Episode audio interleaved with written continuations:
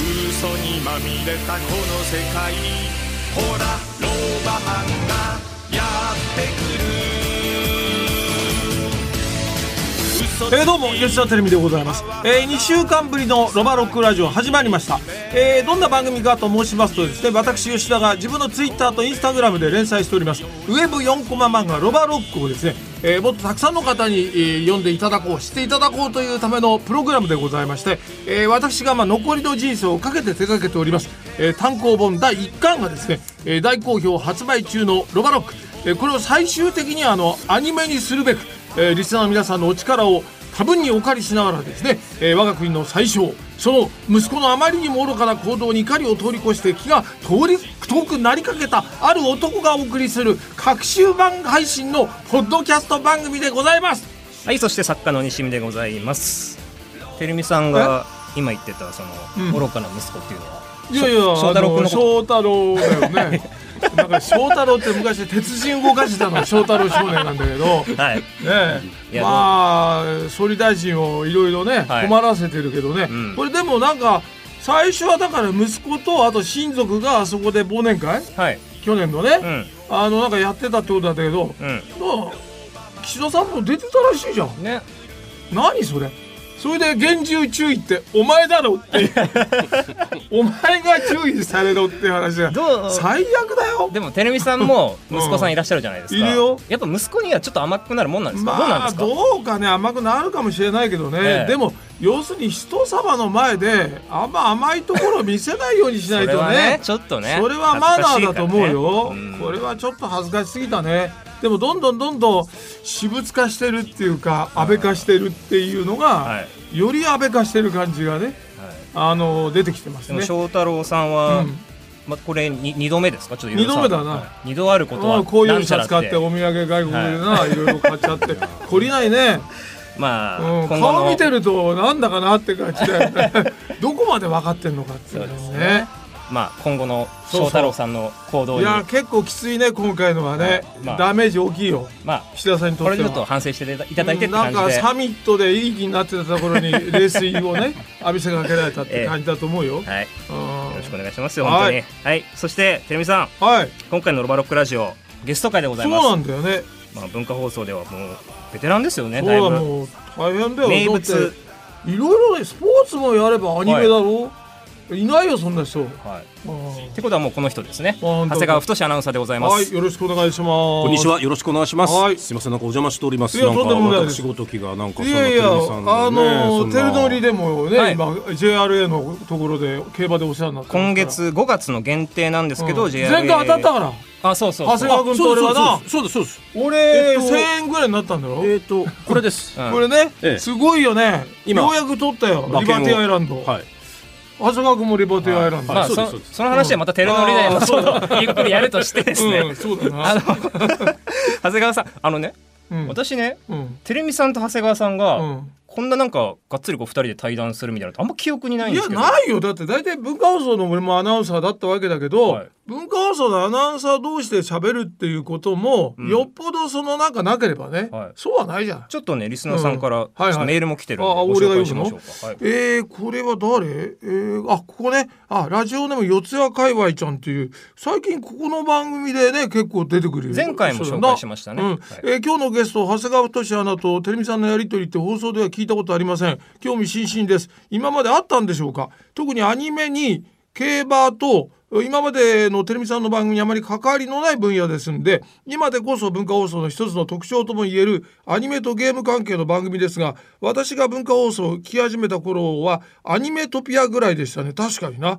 長谷川さんが競馬とアニメに関わるようになった経緯が知りたいですあそうだね俺はだから一番最初の出会いはもう俺会社辞めて、うんやる気満々って番組をやってた時にコーナーがあってね、はいろんなアナウンサーが文化放送のアナウンサーがそこで日替わりで登場する時に、んまあ新人の頃だよね。そうですそうです。そうそれであれでよ長谷川のび太っていう別名も異名も持ってるでしょ、はいあれ俺が名付けたんだよそうなんです。またまそうたそんなことその時にだよだって顔見たら本当ですかのび太みたいいやな本顔当です本当しですてんじゃんでだから私だってあの文な化放送のアナウンサーデビューはテレビさんの番組そうだよなんですよ。へーええあの吉田テレビのやる気満々って昼間のね。あの時いくつだったのだから二十三あ歳ですよ。ー割と落ち着いてんだよその頃からお互いのあんまり新人っぽくないから、一番最初の印象って覚えていまやだすからそうそうのび太に放似送ての時るやつだなっていうだけで放送だけであ放送あ当たり前長谷川さんはてるみさんの印象は初めて会った時いやもういやはじはだってそれはもうねた大変な方だったですから、はい僕はもうと にかく吉田照美にならなきゃいけないっていうふうにや本当だよ当時の月岡さんとか K さんに言われてそんなこと言わない大大先絶対輩言われて言わ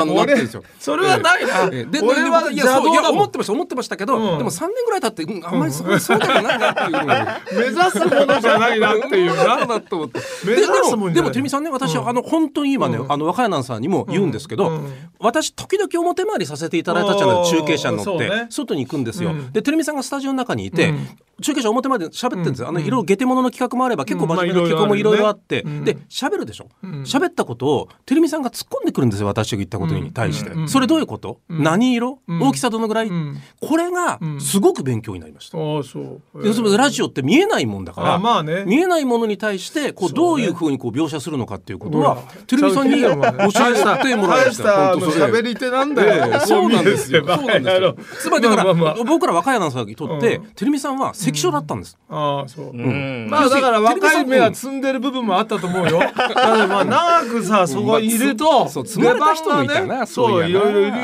ああの人とうか、ねんあの人この人とかな。とてるみさん愛されてますね何が愛されてはいない愛されてまよすね。あそうですかただずっと長くやってるってことでエピソードが多いってことよ。なるほどね。だからとにかく俺も知りたいのさっきのほら質問があったけど、アニメねあのアニメやるようになったっていうのはどういうところだったの？はいなんでしょうね、うんあのーだって実況スポーツアナウンサーだもんな。そうですあの会社入って2年目にアイドル番組やらせていただいたんです、うんうんうんうん月金の。ああそう。でそれがまああのいわゆるナイターオフの番組だったんで、うんまあ、ナイターが始まる時になったら「いや終わります」うんなった時になんかたまたまその文化放送でそのアニメ情報番組を立ち上げようっていうのがあっへて、ーあの今の社長の斉藤清人が斉藤清人社長が最初に球を振って「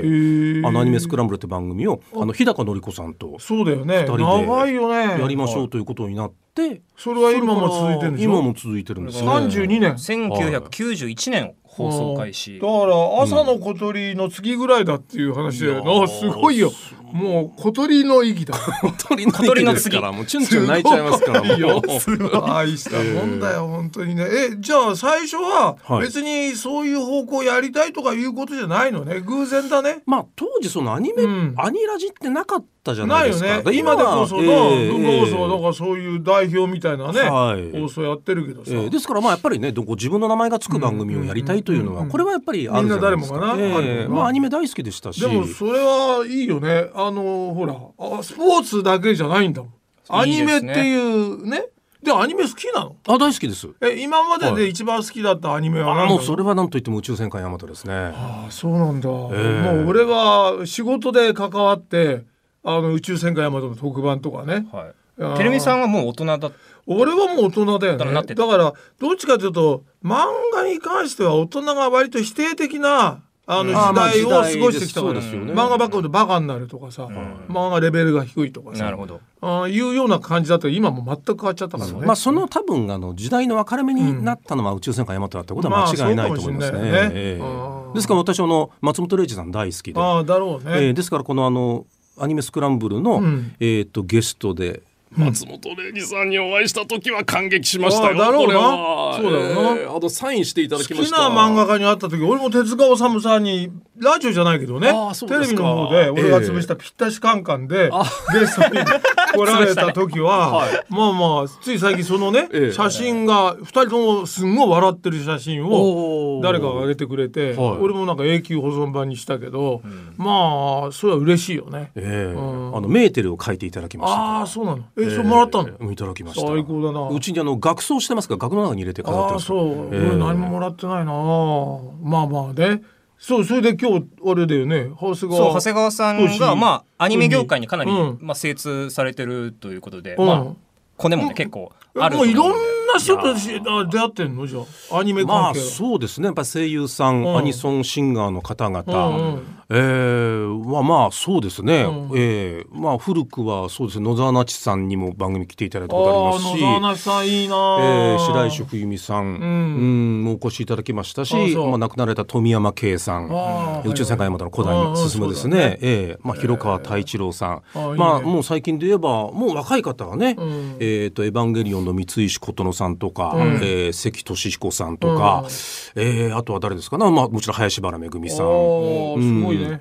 もうとも本当にもうよくお仕事させていただいてますねはい。アニスク一緒にやられてる日高のり子さんとのなんか思い出とかはあもうそれはねいんっぱいありますね、もう私の言ってみればあのえっと東京における姉です姉なんだ、はい年はそうだよなあもう年四つぐらい上かな4つぐらいなんだからええすごいよね、そんなに長きにわたってさ相方がいるってす本ご当いよ日高さんが長谷川さんに「のびちゃんのびちゃん」みたいな感あじーで言って弟るみたいな感じででしすてまからすからねえっと日高さんは私が、うんえっと結婚する前の、うんえっとね女女彼女を二人知ってます。なんで知ってんだよ上がったりしたのか姉だ姉だから紹介したってことああ、ちょっとどうしようか相談したりとかね、えーそういうあれですから、まあそれはどうだったのかよくわかんないけどねまあそれはいろいろありましたけどだから私も逆に言うと、あの存じ上げてるっていう部分もあるんでねなるほどね。えーだからちょっとこうなんか嘘はつけないとあいうか、えーーまあそういうこ部と分はだな、あおります互いにね、えーそういうことなんだえ最近で、はいあのー長谷川君が一番感動したアニメって何なの、最近ですか、うんなんでしょうね一番見た中で、まあ、映画でもいいし、まあ、えーテレビでもいいんだけどね、はいあの今やってる名探偵コナンは素晴らしいですああじゃあそれはあれだこの番組にも関わって佐藤俊明と同じ意見だ、はいまあ、佐藤俊明さんはパンフレットに関わってますかおらねもうずっとああれそうパなのンフレット1回からずっと書いてんだ、あの男が。あそうなんですでね、俺もそ知その方知らなかったがんだこの、まあ、長谷川さんにも渡しましたけあーどロバロックそうの出書版プロデュ籍ーサ化ーするのにあーそうなんですかの知り合いの、ええまあ、僕のリスナーでもある人で、はいはい漫はい画家の近藤浩二さんをええつないでくれた人なんですあそうなんですねその人がノウハウを知ってて、うんうんあーであのアマゾンからこうやって書籍化できたわけ。なるほどなるほうど、ん縁ですよねそういええうんだのはねねそうえなんだえそうですねあそれが一番か俺はねブルージャイアントとあれも素晴らしかったですうねん。それからあと「もうスラムダンクも良かったよあー俺そまあうですね漫画読んでなかったんだけどジャイアントの映画本当震えますよねあれ,、まああれは良かったね、あれちょっと漫画も読んじゃいましたもん、あ漫映画画は見映画あ見て俺からは漫画読んでないもうだってあれあ音知漫っちゃっ画でたらね音がねっていうそうのですねねまあ逆はちょっとジャねズですからねだからね、ええああそういうこれね感じなんだ、最近とねそうですねテレビさんに、えー見ていただきたいなと思うのは、何ちょっと前ですけども「バイオレット・エヴァーガーデン」っていう、何それ聞いたことないんだけどこれはねこれは泣きますよあ泣くののーえっと泣きねます京都アニメーションっていろいろ話題になあーった放課そこのされてまあもう実質もう今アニメ作れない状態になってますけども、今やっぱそうなんだねあの京都アニメーションのまあいろんな意見はあるでしょうけど、私は最高傑作だと思います。あーはいそうあのー手紙をねうんこう書くうん代筆するっていう女性の話なんですよ。また随分ちょっと得意な何それ世っ界だなて感じでしょ、うんところがやっぱりそのメールとも違う、電話とも違う、その手紙を人に出す、でもその自分では書かないんですうよ、んそれを人に書いてもらうっていうその心のやり取りの、うんその人間の機微みたいなものうがんすごくこう精密に描かれていてめちゃくちゃ絵も綺あ麗あ勧められたことなかったな、はい見てんの西君もまあ見てます見てますあーだってそうかなり話題になりましたよええもっと早く話せよじゃあああすいませんすいませんすいませんえっと遅ねいじゃ ん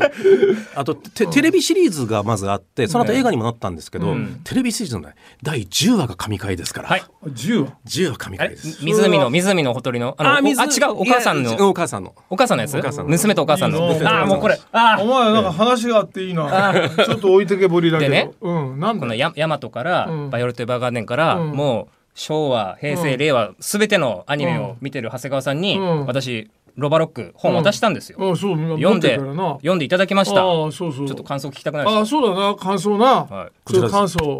いいよ、あの、辛辣なこと言っても。いやいやいやいやいや。全然大丈夫だよ。いやーあの、いや私はちょっとこの、えっと。この本しかあの拝見してなかったんはい、で、あの今も連載はね、そうなんですねあのツイッターとうんインスタグラムでやいってやんけだどからこの最後のカットですよあー最後のこのコマでうわこれからどないなんねんっていうところで終わるじゃないですか、それな偶然ね、え偶然この回で終わるんだけどね、ここまでしかまだできてなかったんで。ああでそもうそうそうでもこれを切れ場としてここを設定しまたあといいいうなこっとてではないいうですのかはあるよ。ああそうですかこれがどうなるっていうね、ええ一応ね、ええそうそうそう。んいやあのとても、あの面白く読ませていただきましたまあ俺のことだからね、これほとんど、ええまあ、自分のエピソードが大体織り込まれてるから、ええだからねまあそうね喋る仕事ずっとやってきて、ええあのーなんかねこれを書くためにっていうかこういうのを作るためにええなんとなく来たのかなっていう感じが今してるところだよね。あそうなんです自か分としてはねだから、ええまああんまりこうなんだろうなうーん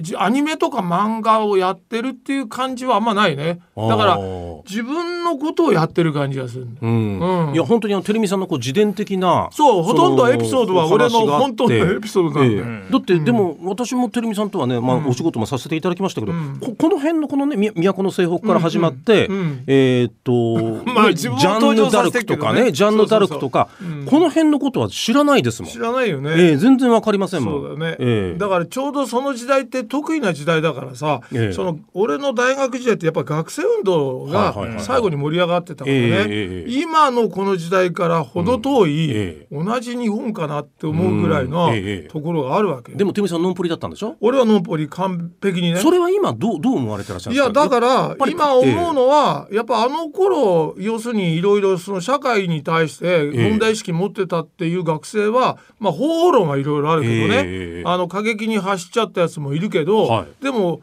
俺よりもはるかに先行ってたんだなっていうのは今思うとね、ええその頃はなんだこいつらっていうのはあったよね、はい自分たちはそのアナウンス研究会ってやばなね、ええサークルをやってて、まあ、でも名門ですけどねそうそう早稲田の角学園ってね丸から年中誘い受けてるっていう状況だったからええはいはいさはい角丸にもえう牛耳られてんだから、あそなのんですか文連っていう文化連合っていうかはあさはあはあはあそのサークルがね、えだから授業やってると本当に、えうんヘルメットかぶって角棒持ったやつが、ええもう来るんだからああ授業やれないわけはあはあはあ火炎よ火炎瓶で、えええー法学部の上からね火炎瓶投げてくるやつがいたりとかさ機動隊がもういきなり来たりとかさああだからまあねやられちゃうリンチやられちゃうやつもいたりとかさ、えすごい時代だよね私なんか今57歳なんですけど、うんちょうどそのぐらいの世代の方たちっていうのは、うんうん意外とね分かんないんですよ親よりも下でしょ、あそうだね、うんであ兄貴たちよりは上じゃないですか、うんだからね一番なんかこうわ我々の世代からしたら抜け落ちてるうんそうだね人たちで、うんだからあ当ーそうなんだ時のその学生運動どうのこうのっていうものが、えー結局何だったのかっていうのがね、うんよく分かんなわかんないい世小代です説よ。や何かもなってるけどね「ええ僕って何?」なんていう三田正宏さんのやつとかはねあーまはあ、い完全に学生運動のええさなかの話だけど、えやっぱでも結局やっぱ若い時代に夢中になるものがその頃あったっていう人たちが、あーまあそれはでも全体から見ればそんな数は多くないと思うけどね、ええその人たちがんある意味時代は動かしてたっていうのははい感じるよね。はい、でその後えーどういうわけかタイムスリップしてそうそうそうまあ、あの多分このねあのロ,、ロバロックなお話はもうこの番組というか、やられてると思うんですけど、完成の改革にそうそうこれは偶然だからあの、ええ僕は写楽っていう絵がね、はい絵に絵もやってるんで、はいそれでやっぱり写楽って謎の絵師がいたわけですよええあの人の正体って、まあ、分かったようなこと言われてるけど、はい本当は分かってないわけ。ええだからあの時代に、まあ、タイムスリップして、うんまあ、主人公を動かしてみようっていうのが面白いなと思ったわけ、はいそしたらいろいろ調べていくうちに田沼意次っていうね、ええ僕ら日本史で学校ではもう悪政の代表みたいなうんそう悪いですよね政治やってそた、うですよねええそれを、まあ、よくしたのが松平定信とはい言われてた、その時代が写楽が活躍してた時代なわけね。ええで葛飾北斎もまだそんなに、まあ、活躍してない頃で、じゃあそこにちょっと主人公をタイムスリップさせちゃおうと、はいで、まあ、写楽に、ええまあまあなんかこううまくつながるストーリーを作りたいっていうのがあってね、ええでもその完成の改革の時代のその雰囲気というのが、うんなんか今の、うっん、あの令和のそうだ時代ねと令和の時代とそんな遠くない重なるそうそうそうていうのがちょっと私にとってはすごく斬そう新でだ刺かさらるすものがごありまくしたねね。あのやっていくうちにええ読んでくれてる人が、はいやっぱこっち書いてる方としても、ええなんか似てるなと、うんで今日あたりもねツイッターで政治評論家の人が今名前固有名詞忘れちゃうんだけど、はいその人がやっぱり今の政府は自民党政府は江戸時代の幕府になっちゃったっていうねあーだから私物化みたいなものも横行してたりするわけじゃないはいはいはいはいええ安倍さんの頃からねだからそういう意味で言うとあ俺の見方はそんなに間違ってなかったのかなっていう感じで読んでる人も結構あのその今と重ねて怒ってるっていうかね、うんまあ今と同じじゃんみたいな怒り方をしてくれてるのが、まあ、やっていくうちに面白くなったよね。あそれは表ね現の、表現の規制ですよそね。うそうそう文化ですよをねちょっと押さえつけたりとかね、ええだから浮世絵なんかも禁止になっちゃうとかね、うんあのそういう時代だったからやっぱなんか似てるところはあるよね。そうなんですね。うんええだから大して進歩してねえなっていうね、うんそれはなんかやっていくうちに実感したところだね。繰り返してんですかね、うんなんかそうなんだ世の中は。ねええうんはいやこれからまたねストーリーはね、い。はい。これからもっとすごいことに今すごいことになるんですか。しようとしてんだよああはあこれはがあええええこれがね、ええまあ現代に今度は一旦あの1962年はい。僕自身の小学校5年生時代に主人公は戻るんだけあど、あええええそこからまたね、んあの現代に来るんだよこの時代に。令和和ね令和ね。それでどうしようかっていうんそれでもうもうある言っちゃって程度言っちゃっていいんですかもういやいやまだ令和のあたりに来ると。ああはいうん、それでまあそれがず本当に令和なのかどうなのかっていうのもなちるょほどっとなるほどまあ、読んでる人に令和任せ令和的なねまあまあそこはちょっとこちらのね、えー秘話なんだけどさ、秘話なうんん、ですね。そうそうそう収めておきたいとこなんだけどね、まあどうかねアニメにこれでも4コマ漫画だからさそうですね。だからあの100日目に死ぬワニの話っていうのがこれ始めた頃にはい話題になってた頃はいではいはいはいそれでコロナだったんで何かやろうかなと思って、はいこの「ロバロック」って漫画をやり始めたあのーロバマンって映画を、そうなんですねええまあ、撮ってもらったんで、はいはいはいそれのスピンオフみたいな形でね、ええ進めてここまで来ちゃったんだよはいね。まあ四コマ漫画アニメになったのとたくさんありますからね。まあそうだよね、ええたくさんありますんで。だから、ええそう。ね知恵をそのね、知恵と人脈で長谷川君の人脈でい誰やーかどうなのなんか紹介してくれる人とかなんかいねえかどうですかね。 ですねいいや今までさっき上がってなかったような人の名前で さ声優さんとかじゃなくて例えばお作る方の人作るとかさ方のね、いや、うんそれはもちろんあの存じ上げてる方はたくさんいますし、うんうんうんえーまあそうですね、うんまあ仮に A さんとしましょうか。 あ A さんはい、A さんね、あのーまあ私の番組にも何回かお客様でいうんお越していただいて、すごい人なんだね、ええ、あのもうすごいすごい方ですあおーのあのだいたいいつもね、んあのアディダスのスポーツバッグをん持って歩いてらっしゃるんですおーね。それがもうで伝説美学があだっとて伝説があってそこのあのスポーツバッグの中には2つのものが入ってるんです。うん一つはワイン、おーもう一つはコミック。へえでそのコミックは、うんその A さんが持ってる持ち歩いてるコミックは、うん何年後かに必ずアニメになる。すごいねそういうことはずっとやってんのずっとやってますそうそうあじゃあもう今リタイアされまて、うんもうまあなんかい今もちょっとそういうななもうそういう仕事もやってらっしゃるんですけど、うんまあもう定年はされてる方ですけど、あーそうなんだはい、あの私は、ん まあ割とその方の誕生日と、うんえっと年末なん親かしいんだパパーティーとか言うと、うん行なってんのんかコーナー行ってあれ行ってすごいじゃん、はい。その時にじゃあうん、その時呼んでもらっだてから俺もさりげなくこう逆説的に言うとその方のカバンにロバロックを忍ばせればそういうことですアニメ化になるとそういうこと です。その人そんなにすごい人なんだいやあのえいやその作品名言ったあらびもっくりしちゃうしまあびっくりしちゃいます。えどれびっだくろうりしちゃいなます。はい。長谷川さん自身の感覚で言う,、言うと、はい例えば、ええ今まで読んでた漫画がはいアニメになったって何回も経験されてるじゃないですか、えロバロックを読んでみてはいどうですか、アニメ化長谷川さん自身の感想として、ん可能性として、うんアニいやかえーできるかどうかは別としてアニメになった時の絵が見えるかどうかっていう話え難しいな。正直 に正直にこれ難しいな。現実的じゃなくて、難しいあの多分あれですよね、えっ、とアニメならではの、うんそのなんて言うんでしょうかねこう、うん、よくあの業界の人が言いますけどシークエンスって言いますかね、こうアクションなのか、うんうんうんうんえーその絵の奥行き感とか、うんえーもちろん音とかサウンドなんか、ブルージャイアントなんかまさにそうですよね。うんうんうんまあそうだねえーあれなんかもまさにそのえっ、とそのあのコミック力にない魅力をそこにアニメに付け加えうんそうだよるねものがもう最初からかある意味こう見えるうんっんてありますよね。でそこがこうどのぐらいこう出てくるかなというつまり、えっと、例えば宇宙戦艦ヤマトってうん分かりやすい例で言うと、こう絵にしたものが、うんこれが宇宙空間を飛んでるという動かす、うんうんうんこの面白さって、うん波動砲発射ってううあのアニメあの漫画だと絵が止まってるじゃないですか。うんはい。でもアニメだあの、アニメにすると、うんうんあのね、えーセーフティーロック解除とか、うんうんね、えーターゲットスコープオープン、ん電源クロスゲージメイド20みたいな、そういうこうセリフがパンパンパンパンってあって、うんうんそれでダーッとこうあうのん発射するという、そういうそのうん動かすという部分のうんこう面白さというものがうん、この作品の中で、えっと、そうですね、どっかこうクローズアップしていくような部分があればなというう。んあ、だからこうスケボーかなボうんードかななるほどね。ボードね。うん。で、そのボーまあドで。戦う部分はね、ええこのだから長谷川君が読んだ読んでないこの後に戦いはある。ああ、そうなんですうか。ん、あの激しいい。戦いがある。ああ、そうなんですか。うん相当大きい規模の戦いになってる。おおほうほうほうほうほうほうアニメーションにした時の売りみたいなものが明確でないと、だったら漫画のままでいいじゃんって言われちゃうっていうか、まあ企画が通らないなかなかっていうことなんですかうーね。んまあ、すうん、それだけでもないと思いますけどね、うんいやでもねあのすごくこう一つのこう通底している思想みたいなものは、うんこうガンとしたものがあるじゃないですか。まあまあねそれはね、ええそんなに確かなものではないんだけどね。ええですからあの時代性というか、うん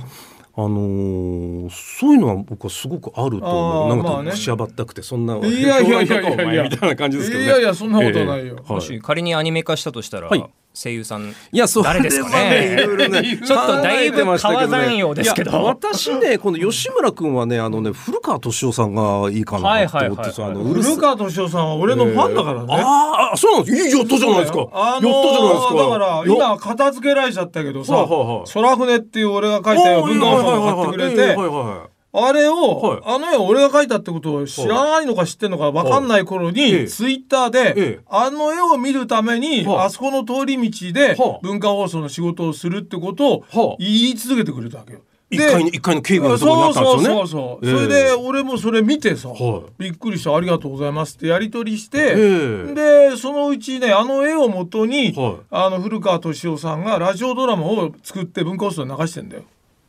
もうか、決まったじゃないですうんか。決まったよ。いやいやマジ決まりましたありですね。あと、この、えっと、藤原さん。藤原恵子ね。藤原本恵子当にあこれのは魅小力学校的ででのすよ初恋の女なんだああ、そうなんですか。そうあそーう。でも大学行ってこんな風にはなってないのよ。学生あーこれはもう完全フィクション。あそこはね。はいはい、うんこの藤原さんはね私はあの三石琴乃さんがいいと思います、あーはい、これはあのえっと分かりそうにセーラームーンのうさぎちゃんですけおどーあのすごくねこうキリッとしたメタリックなあへーの女性の役、えーやこれるじゃんはいやるんですあのエヴァンゲリオンの桂木美里さんとかね、おーうんやってらっしゃる方でもうこの方はもうあの私同い年なんであの、あそうなの。えーあの、えーお願いすることぐらいはできます人脈がすごいですね。ですねもうちょっとその辺は ねこれね、我々もね、うんそんなじゃあ来年アニメ化までそんな甘いこと考えてなくて、うんはいでも、はい一歩一歩なんかこう何かしらこう進んでいきたいなって思ってるんですけど、うんええまずこうどういうことから始めていけばあそうだないいと思いますかそうですね。じゃあちょっと A さんにこれちょっとおそうだ届なけしてみましょうか。あじゃあまた本を長谷川君 に渡しますうんえそその後はどうなるかわかりませんよ。あいいよもちろんもちろん一応渡すだけはえ私えいたええだくはいはい。ええうんあとは何かありますかせね世代的にはでも多分 A さんテレミさんと同じくらいじゃないであすそうなかの。この A さんは、うんあのねめちゃくちゃラジオ好きな方なんですよ。ああそう。ラジオパーソナリティになりたかったっていう方なんですよ。そんな人なの。そういう方なんですよ面白いな。ええあそう。ラジオが好きでかつてるみさんのことが好きな人だったら最高ですよね。ああもしね、ええそんなストーリーがちゃんと出来上がればね、ええでもあのさっきあの、えっとその A さんのカバンの中に入ってるその、あ漫画 は、あの A さんがアニメにす後にするっていうものもありますし、おううんでも A さんがしなかったけれども、うん他の人がアニメにしたっていうのもあります。えうーあるのんへーそんな四つ五つバパパッとああありますあそう。ええさすがにいろんなエピソードしてんな A さん A と親しくりたいの気にどうなんだろうね A さんのパーーティー行きたいでテすね。 A さんのパーティーはいつあんの ?A さんのパーティーねいつもいつ誕頃あ生んの誕生日会がこの間だったと年末です。年末だもんね年末です。楽しみだな、あとねちな教えてほしいちなみにね、はい。まあアニメ化目指す上で、まずはこのてるみさんが「ロバロック」っていう本を、あの出してるよって、アニメかいあ漫画書いてるよってことを知ってもらうことがまずああそうだ大ねまず事ねじゃないですか。それはそうだよ品田さん圧倒的に多いからでねね長谷川さんね、はいはいた例えばなんですけど、あの日高のり子さんと一緒にやってるアニスクあるじゃないですええか、はいはい例えばなんかどっか空いてるとこにテレビテレビさん出していただいてロバロックの宣伝とかいやそれは可能なんですそれかはそういう番組なのえ大丈夫なの全然大丈夫です。え可能なんですか大丈夫可能です。じゃあお願いしたいなえ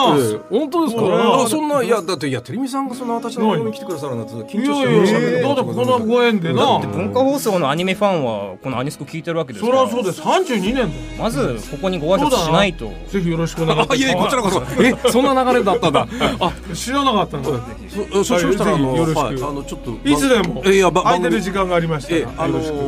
いもうぜひぜひ。はいいやもうびっくり。お願いしますうんびっく。りははいい。えーということで、ロークラジオ第26回もそろそろお別れの時間でございます。えー今回はテレノリの悪ノリで競馬のことをいろいろと教えてくれます。えー長谷川太志アナウンサーにロボロックのアニメ化のためのアイドバイス、えー実に有意義な、えー A さんの誕生日パーティーにもひょっとしたらいけるかもしれないという予感を感じな がら、えー長谷川アナウンサーありがとうございました。ありがとうございましたはいえーさて次回の配信ですが6月10日土曜日夜7時の予定です、えーリスナーの皆さんからのメッセージもお待ちしております宛先はこちら6869アットマーク JOQR.net ロバロックアットマーク JOQR.net、えーロバロックラジオの公式ツイッター宛てにメッセージ書いていただいても大丈夫でございますね、えーロバロックラジオオリジナル物販物販また物販 T シャツもぜひチェックお願いいたしますでは今回のロバロックラジオはここまで次回まで顔を長くして待っててねーと青い海はけなく笑いさざめく子供